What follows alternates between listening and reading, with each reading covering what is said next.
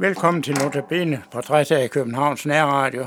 I studiet sidder Peter Bæk, og jeg har en gæst, Thomas Højer, og i teknikken sidder Viggo Vive, og vi vil begynde med at høre salmen Vær velkommen herrens år.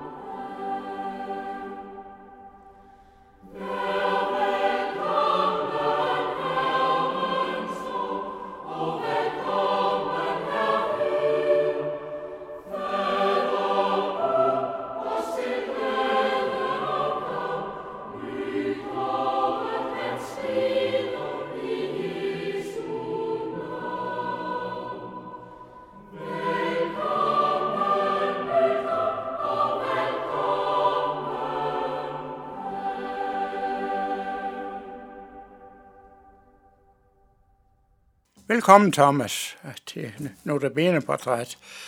Thomas, vil du lige begynde med at fortælle en lille smule om dig selv, lidt af uddannelse og hvem du er? Det kan du tro. Øh, jeg er en glad ung mand, men øh, jeg er faktisk 46 år, og jeg hedder Thomas, som sagt, Thomas Højer, og øh, jeg er missionær i Indre Mission. Jeg har den uddannelse, at jeg er uddannet som teolog fra Københavns Universitet, og det er vist nok 20 år siden. Så øh, vi bliver jo ældre. Ja. Det gør vi, når vi lever længe nok. Men øh, så har, har du jo en beskæftigelse i dag. Ja, der har du haft forskellige poster indenfor. Vil du fortælle lidt om det? Ja.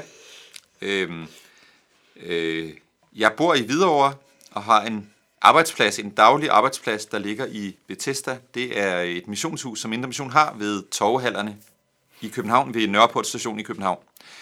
Øh, det er et livligt hus. Øh, øh, der er udlejning, og det styres jo af Københavns Indre Mission, og det øh, er super godt, og det har jeg ikke så meget mere at gøre. Og derudover er der øh, nogle af Indre Missions øh, øhm, om man sige, almindelige aktiviteter. Øh, øh, vi har et par øh, øh, IM-mødefællesskaber, og, øh, og en café, der er hver fredag aften. Det har jeg heller ikke så meget mere at gøre. Lidt har jeg.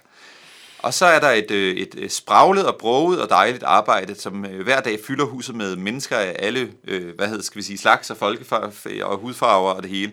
Og det hedder IKC, det er en forkortelse for Internationalt Kristen Center, som, som på en god måde styres af mine kolleger, Anna-Katrine, Maiken og Marie, og et par volontører. Og øh, der er tilbud om at lære dansk, der er tilbud om at lære engelsk, og der er et godt fællesskab. Blandt andet har vi lækker frokost hver tirsdag og torsdag kl. 12, øh, og andre gode aktiviteter. Så øh, det får jeg lov at, at være den gode nabo i forhold til disse aktiviteter. Hvilket betyder, at jeg ikke som sådan har noget med dansk undervisning at gøre. Det får jeg lov at have noget med at gøre, når, når der måske er øh, sygdom, ferie eller, eller af andre årsager brug for mig som vikar. Men, øh, men ellers så får jeg lov at stå ved siden af det, og så er der jo så nogen, der opdager, hvem jeg er, og at jeg kan stilles spørgsmål. Det er særligt spørgsmål inden for rådgivning. Øh, legal counseling og spiritual counseling ville det hedde, hvis det var engelsk. Altså en juridisk vejledning og en åndelig vejledning, hvis vi skulle sige det samme på dansk. Øh, den, den åndelige vejledning, det, det er en form for sjælesorg, og øh, at jeg ja, beder for og med folk, og øh, Øh, der er også nogen, der spørger, hvad, hvad står der i Bibelen, og så kigger vi lidt på det. øh, og den juridiske vejledning består i, at jeg, skønt jeg ikke er jurist, jeg er som sagt en teolog, så, øh, så kender jeg udlændingeloven bedre end de fleste advokater. Tør man sige sådan noget på radioen? så øh, der er mange, der kommer og spørger mig, hvorfor har jeg fået afslag på asyl, eller hvorfor har min kone fået afslag på familiesammenføring, eller Ja, og det er jo så videre vi, øh, i forhold til udlændingeloven, hvor jeg føler mig på hjemmebane. Men de kunne også spørge mig, hvorfor har kommunen givet mig afslag på sygedagpenge og henvist mig til kontanthjælp. Der er jeg knap så meget på hjemmebane, når det drejer sig om sociale spørgsmål. Men så må jeg jo ringe til nogen, der har mere forstand på det. Jeg ved, du også selv har været leder før i tiden. Men... Ja, det er rigtigt. Det, men det er så nogle år siden. Øh, jeg var det i, jeg tror det var to og et halvt år tilbage i 2007 øh, til 10.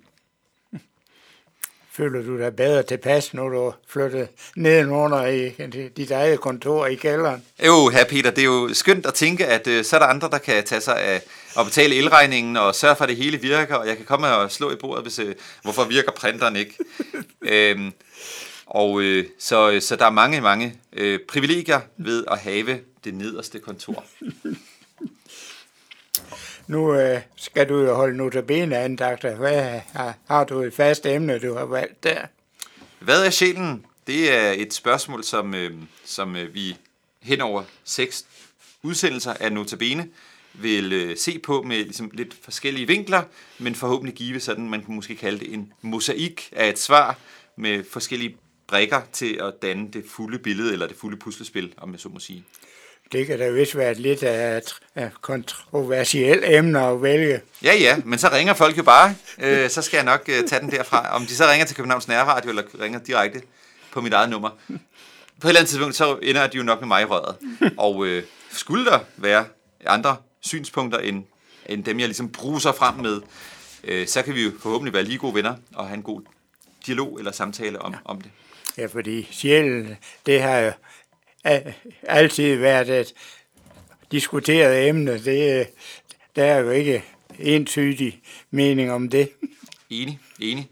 Øh, der findes jo øh, bibelske emner, hvor man kan sige, at emnet har været diskuteret, og der findes øh, gæt og ingen svar. Det synes jeg ikke, sjælen hører med på. Der synes jeg, man kan sige, at emnet er diskuteret, men der findes faktisk øh, meget at lære ved et, øh, et, øh, et, øh, indgående nært studium af, af, af Bibelen. Så, så, øh, så helt og, bare måske, er det ikke det, vi siger om Martin Luther, okay, vi løfter på hatten og går videre.